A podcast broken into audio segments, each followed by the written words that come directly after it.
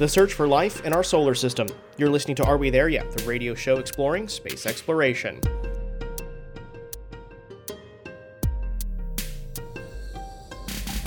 Hi, I'm Brendan Byrne. We're on the hunt for life outside our own planet.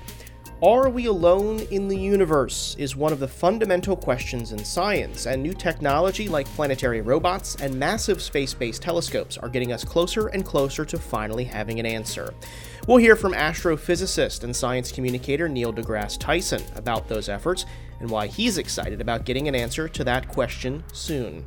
And we'll revisit a conversation with University of Florida astrobiologist Amy Williams about one Martian rover's decade on Mars and how curiosity is helping us answer that ultimate question. A look at the hunt for life on other worlds. That's ahead on Are We There Yet? here on 90.7 WMFE News.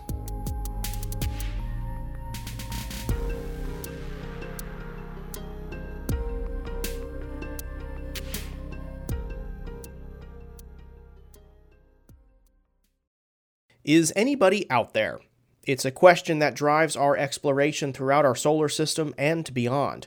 Rovers and probes are surveying planets and moons of our solar system, and massive telescopes like JWST are peering deeper into our galaxy at other planets that could hold that answer. Astrophysicist and science communicator Neil deGrasse Tyson tackled the topic of the search for life in our universe last week at Orlando's Dr. Phillips Center. Before his talk, we spoke about that question and why it's important to ask it in the first place. Neil, thanks so much for joining us. Thanks for having me. Thanks for your interest. Yeah, so so your upcoming lecture is is on the search for life in in the universe, and this is such a profound question. Um, I'm going to start with a, a, simple question for you uh, that will have a very complex answer. Why is this so important? Why do we care? Oh, I don't ever require that someone care about any of this. Uh, so be, that implies that you must do this so that this other thing would be true. And that's not how, that, as an educator, I, I don't want you to have to learn something just because it's a requirement or because the society needs it. I want you to learn something because you are genuinely curious.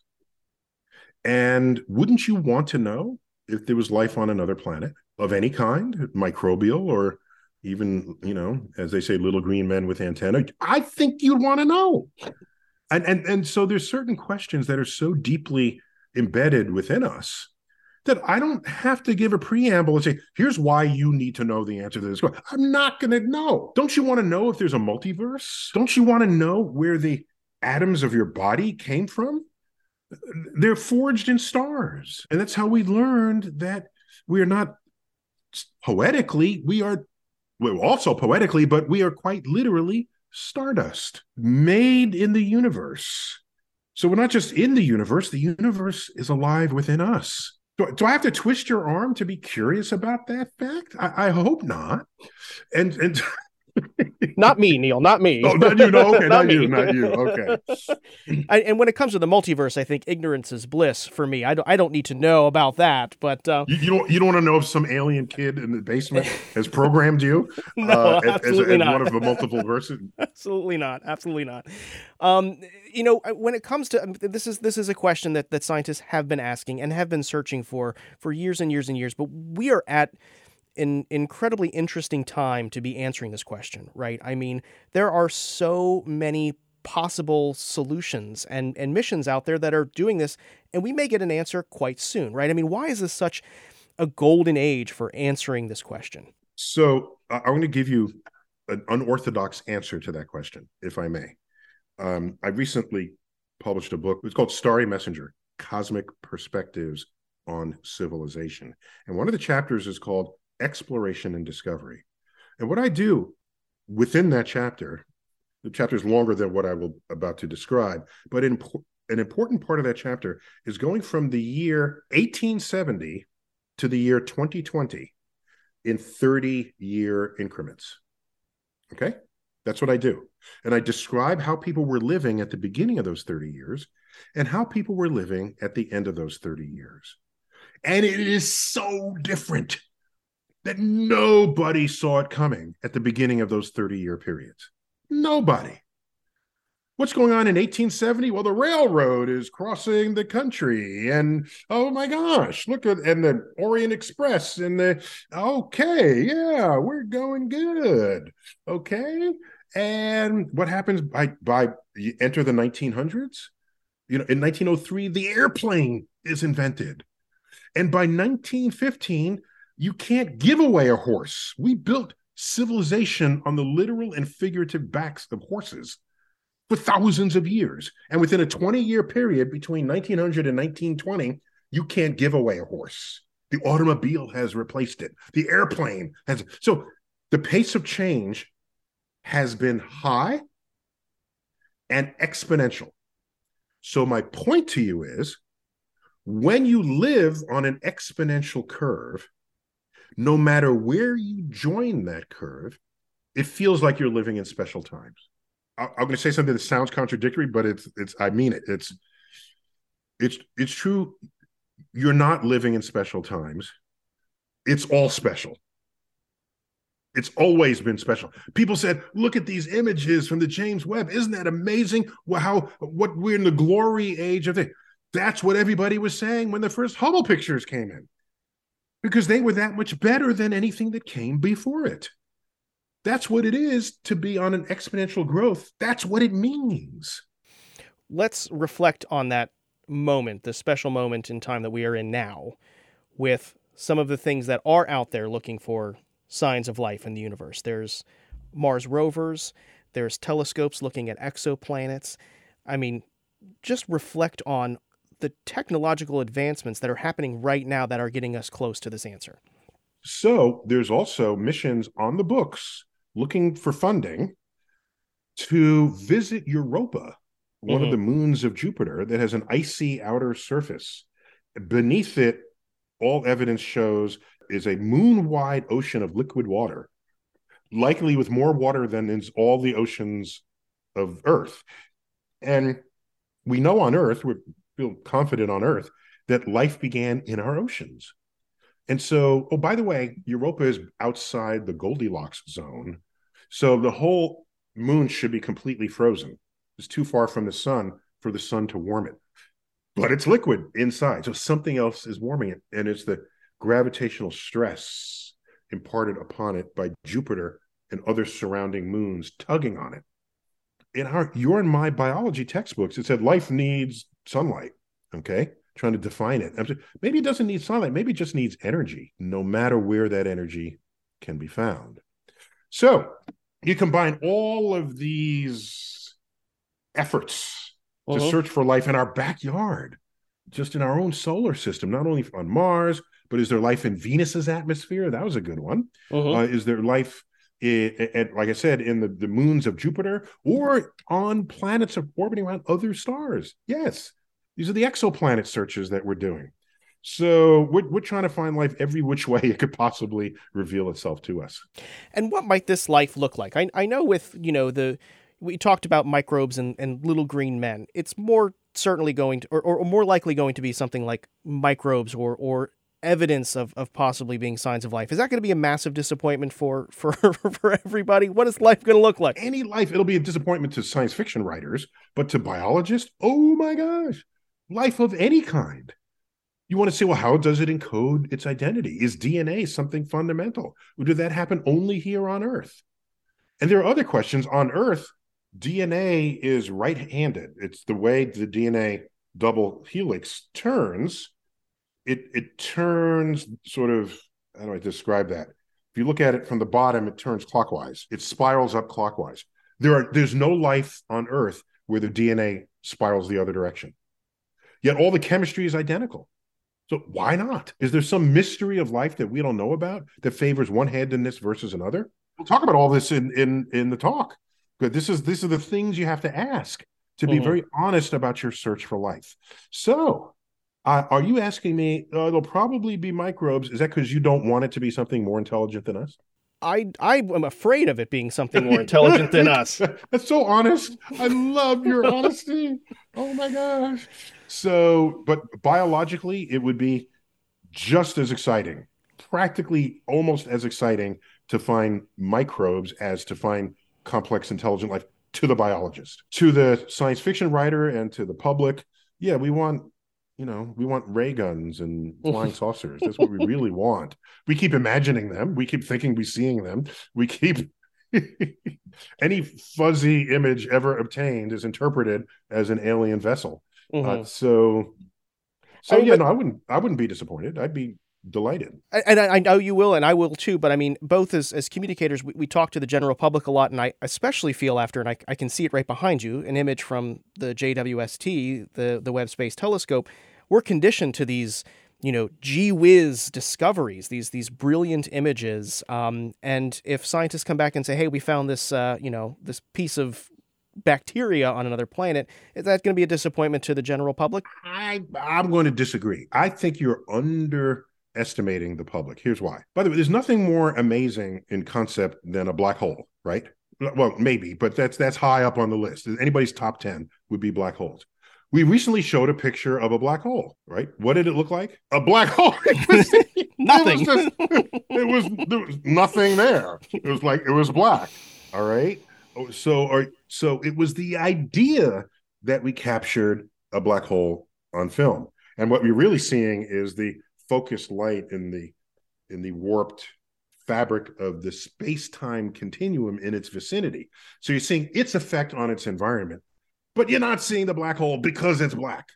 All right. So the idea that, but so I, I think we're capable of embracing ideas. The first exoplanet, what it was discovered in 1995. By the way, what year were you born? 87, 1987. 87. Okay, so uh, do you have kids? You, you got... no kids, no kids. Okay, so any kids born in 1995 or thereafter, okay, I always go around and I want to knight them as Generation exoplanet. okay, because that was the year the first exoplanet was discovered. And how was it discovered? By the Doppler shift of the host star jiggling back and forth in response to the gravity of the planet. There was not a picture of the planet. We couldn't show it to you. And the data was spectra. There was no pretty picture accompanying it, but it was banner headlines. I don't think, I don't think amazing photos are a prerequisite, both positively and negatively, the day it's announced that we discovered microbial life, mm-hmm. alien microbial life. Oh my gosh this cynical journalist will trust the optimistic scientist on this one, Neil. So I will. I'm I'm very happy that you say that. But let me give you the, the last word here, Neil. Will will that discovery come in our lifetime? Okay, I think in our lifetime, and you'll live longer than I will. Uh, in our lifetime, we will know for sure whether there's life elsewhere in our solar system. We would have checked all the hotspots for where we would ever possibly imagine or expect life to be. And we will either find it or evidence of life from long ago, possibly in the subsoils of Mars, uh, or not. So that's important. To so for me, a, a, null answer is that's progress. It's like okay, we're, we're done looking for life in our own solar system. Let's redouble the effort to other star systems other exoplanets. So I think in our lifetime, we'll know one way or another about our backyard. That was Neil deGrasse Tyson, astrophysicist and science communicator. He's also the host of the podcast Star Talk. Still to come, how one rover has spent the past decade on Mars, helping us uncover signs of life on other worlds. Our conversation continues after the break here on 90.7 WMFE News.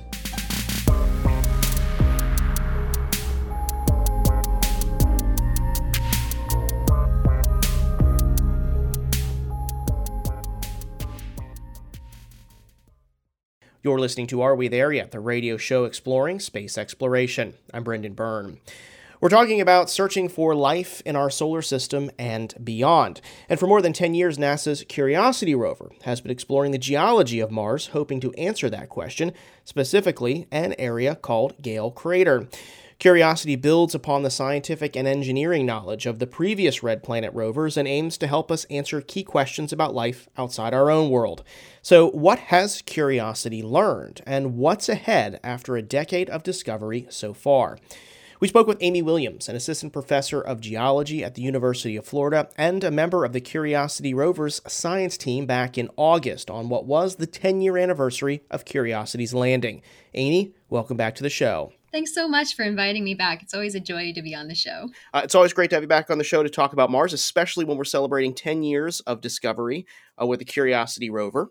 As I mentioned, it landed a decade ago. Let's let's step back 10 years.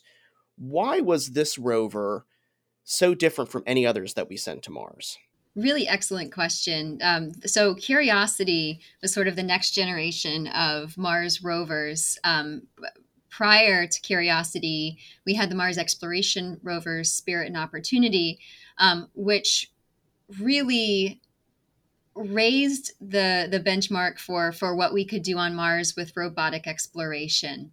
Um, you know, even previous to them, Sojourner demonstrated that you could drive a rover on Mars. Um, the exploration rovers Spirit and Opportunity were able to find extensive evidence for water on Mars and um, they actually you know greatly exceeded their timelines uh, for how long we thought those missions could run. So we you know they were had three month prime missions and they went for years uh, in in one case over a decade. And so with curiosity um, i believe that the the so the name for it is mars science lab but I think that MSL originally stood for Mars Smart Lab because the, the point was that you could put an entire analytical chemistry suite um, on a rover and send it to Mars. And the real challenge was getting uh, a vehicle big enough that you could put those instruments on and then building a landing system that could accommodate such a large vehicle. Mm-hmm. So the thought process, Amy, was you know back then there wasn't this idea that we could immediately get samples back to Earth. So because we didn't have that capability, let's just bring the lab to Mars. That's that's kind of the biggest difference between these, right? Is that you're bringing an app like a chemistry lab to the surface of Mars, which as you alluded to was very difficult wasn't it absolutely yeah yeah if you if you can't bring the rocks you know to our labs send the lab to mars absolutely and um, i think that lessons learned from curiosity have really fed into future Mars missions and, and current missions as well. That eh, those lessons learned have been just so integral to designing missions that can address our, our most fundamental questions about Mars. And what was some of the equipment that was on board that that helped kind of uncover that. So, Curiosity has this really fantastic instrument suite that's still functioning today, 10 years later. Um, so, we have uh, several camera systems that enable us to take sort of landscape images as well as really up close and personal, sort of almost hand lens uh, scale pictures of rocks and soils. Um, we have several chemistry instruments, um, including the ChemCam, which has the uh, laser. Everyone sort of like envisions uh, this this laser shooting out of this rover. Um, we have the the SAM instrument, which can detect organic carbon. It can measure the isotopes of a variety of um, uh, stable isotope systems. Um, it can do a bunch of stuff. And then we have uh, also the CheMin instrument, which could evaluate the mineralogy of the, the rocks that we're exploring, as well as um, other instruments that, that are able to um, assess um, the, the weather and climate. We have RAD, we have REMS. Um, so we have all of these this sort of complementary suite that's not just chemistry necessarily, but sort of all the instruments you need to answer that question of was this environment habitable in in the ancient past? Mm-hmm.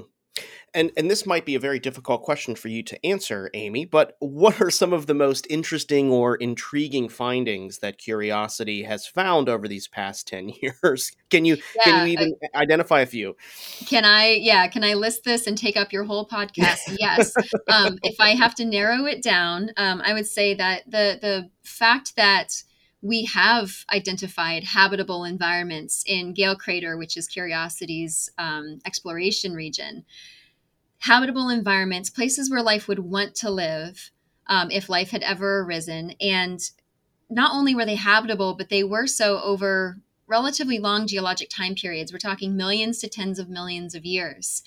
Um, and what's so intriguing about Mars is that the time period in which Mars was habitable was um, very early on and and seemingly similar to the time when life arose on earth. And so that question it just sticks with us whether life could have arisen on mars.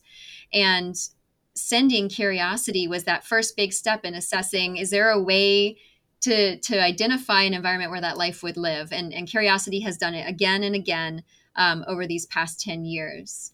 I have to just kind of reiterate how kind of mind-boggling this is. I mean scientists and engineers put a you know vehicle sized rover on another planet and discovered places that life could once want to have lived in. I mean, that is mind-bogglingly awesome, isn't it? I think it's one of those things that you hear it and, and you start to accept it just as fact. And and even as a member of the science team, I have to stop myself and think like, we're doing this on Mars and we're doing it right now. I mean, every day we're doing operations with Curiosity and, and with the next Mars rover Perseverance. We're doing daily rover operations, asking these questions and, and not only getting new answers, but of course it always opens the door to additional questions. Our, our you know, our, our questions are never uh, answered in full only because new questions arise as we learn more and more about the surface of Mars. You mentioned that Curiosity's the, the, prequel to Curiosity. These rovers that came before it uh, far outlasted their anticipated time uh, on the red planet. Um, I'm wondering what limitations are there on Curiosity? What's powering Curiosity, and and how much time could it have left? Oh yes, that's that's always the sixty-four thousand dollar question, right? So it is with inflation. Is that higher now? I think it might be. Yeah. um, so so so yeah. So the the MER rovers, you know, they're they're they were solar powered. So um, it was sort of a limitation of charging up those batteries and not having dust accumulate on the solar panels and limit their lifespans. And that's actually the challenge that the InSight lander has faced, not being able to clear those dust panels. So, in in that line of lessons learned from sending missions to Mars, um, in order to power such a, an advanced instrument suite on Curiosity, and the same with Perseverance, um, instead of solar panels, we actually use an RTG, so a radionuclide powered energy source that charges up the batteries. Um, so this means you have way more energy at the beginning of the mission, but the whole point is that the the power source decays over time. That's how it generates energy. So you do eventually reach a point where you can't heat the the you know survival heaters you can't not only can you not do science but you eventually just can't even move anymore. So there are finite lifespans uh, to these missions but um, a lot of it's based on modeling about how long we think we can go. We've become very efficient at using our batteries. And so i would say that um, you know curiosity's prime mission oh was like a, a one mars year so two earth years. And we've just hit um, 10 Earth years. So we've far exceeded our, our prime mission. Um, we still have a lot in the in the tank to keep going, and so when when will be the end? We don't quite know. But the really exciting news is that we we still have a ton in the tank to keep exploring Gale Crater. Curiosity has another robotic explorer on Mars right now, Perseverance. We talked a little bit about this at the start of the conversation, but what lessons have we learned from from curiosity and how are those being applied to this new rover and maybe the next rovers to come after perseverance? Yes absolutely. So um, you know curiosity was the first time that we used the sky crane landing system to land such a large vehicle on mars. And you have to to step back and think about how really terrifying it was for the science and engineering teams to watch the landing because it's totally autonomous um, it's all with the onboard computers and it knows what it's supposed to do. And it had never been tried from start to finish before with Curiosity. The first time we tested the whole thing end to end was landing on Mars. And so, um, you know, of course, the the system worked beautifully. We landed Curiosity, and and we used the same system then to land Perseverance. Um, you know, a, a decade later almost, and it is easy to to say yes we've done this before so we're good so let's just land this rover and, and get moving. But you really have to step back and take into account the incredible engineering that went into building a delivery system like the sky crane to land such a massive vehicle. So some of the things that have changed um, especially with the landing system is that we've actually been improving our ability to um, land um, with with great precision. And so when Perseverance went to land on Mars, it actually had um, uh, in its computer system on board the ability to look at the ground surface, compare with the maps in its database, and direct itself to land uh, in in a, a, far more precise area than than the abilities that Curiosity had. So it's really um, awesome to see how our precision landing is is improving, and this will be useful, of course, with future landers and rovers and um, you know, presumably when we send humans to Mars, these kinds of technologies can be leveraged. When it comes to the science goals of Perseverance, um, is there any difference in in what Curiosity is doing and what Perseverance is doing in terms of its scientific discovery? What's the difference between the two? Yes, this is a really great way to to de- uh, sort of demonstrate the the concept of standing on the shoulders of giants to accomplish your goals. So the MER rovers looked for evidence of water. Curiosity looked for evidence of habitable environments um, where life would want to live. And then Perseverance is actually looking for the rocks that could contain evidence for ancient life. Um, so Perseverance is exploring Jezero Crater. It is um, collecting samples not only analyzing samples on the surface, but its purpose is collecting samples for eventual return to Earth. And that is sort of the, the really big difference in that, you know, we're planning to return a subset of these cores to Earth with the Mars sample return architecture. So we're not just identifying and characterizing environments on, on Mars just in situ, but performing some of those activities with perseverance with the intent to return samples for us to then kind of marry both worlds of send the lab to Mars, but then bring the rocks back to our terrestrial labs to really ask those deep questions about whether there was life on Mars, how Earth and Mars diverged so much in their evolution as planets. All of these really profound and, and deep questions that we just we're just starting to scratch the surface of. We've been speaking with Amy Williams, an assistant professor of geology at the University of Florida and a member of the Curiosity rover science team, as well as Perseverance as well. But we're talking about Curiosity today. So, yeah, we are. Amy, thanks so much for joining us once again. Thank you so much. That conversation first aired August 16th. Well, that's going to do it for this week's show. If you're not already, be sure to subscribe to the show's podcast feed and never miss an episode. Subscribe on NPR One, Apple Podcasts, Spotify, or wherever you get your podcasts. We've got more space coverage online. Visit WMFE.org. Are We There Yet is production of 90.7 WMFE News. Our producer is Beatrice Oliveira. Script editing from Nicole Darden Creston. Support for Are We There Yet comes from our listeners. And until next week, I'm Brendan Byrne. Thanks for listening.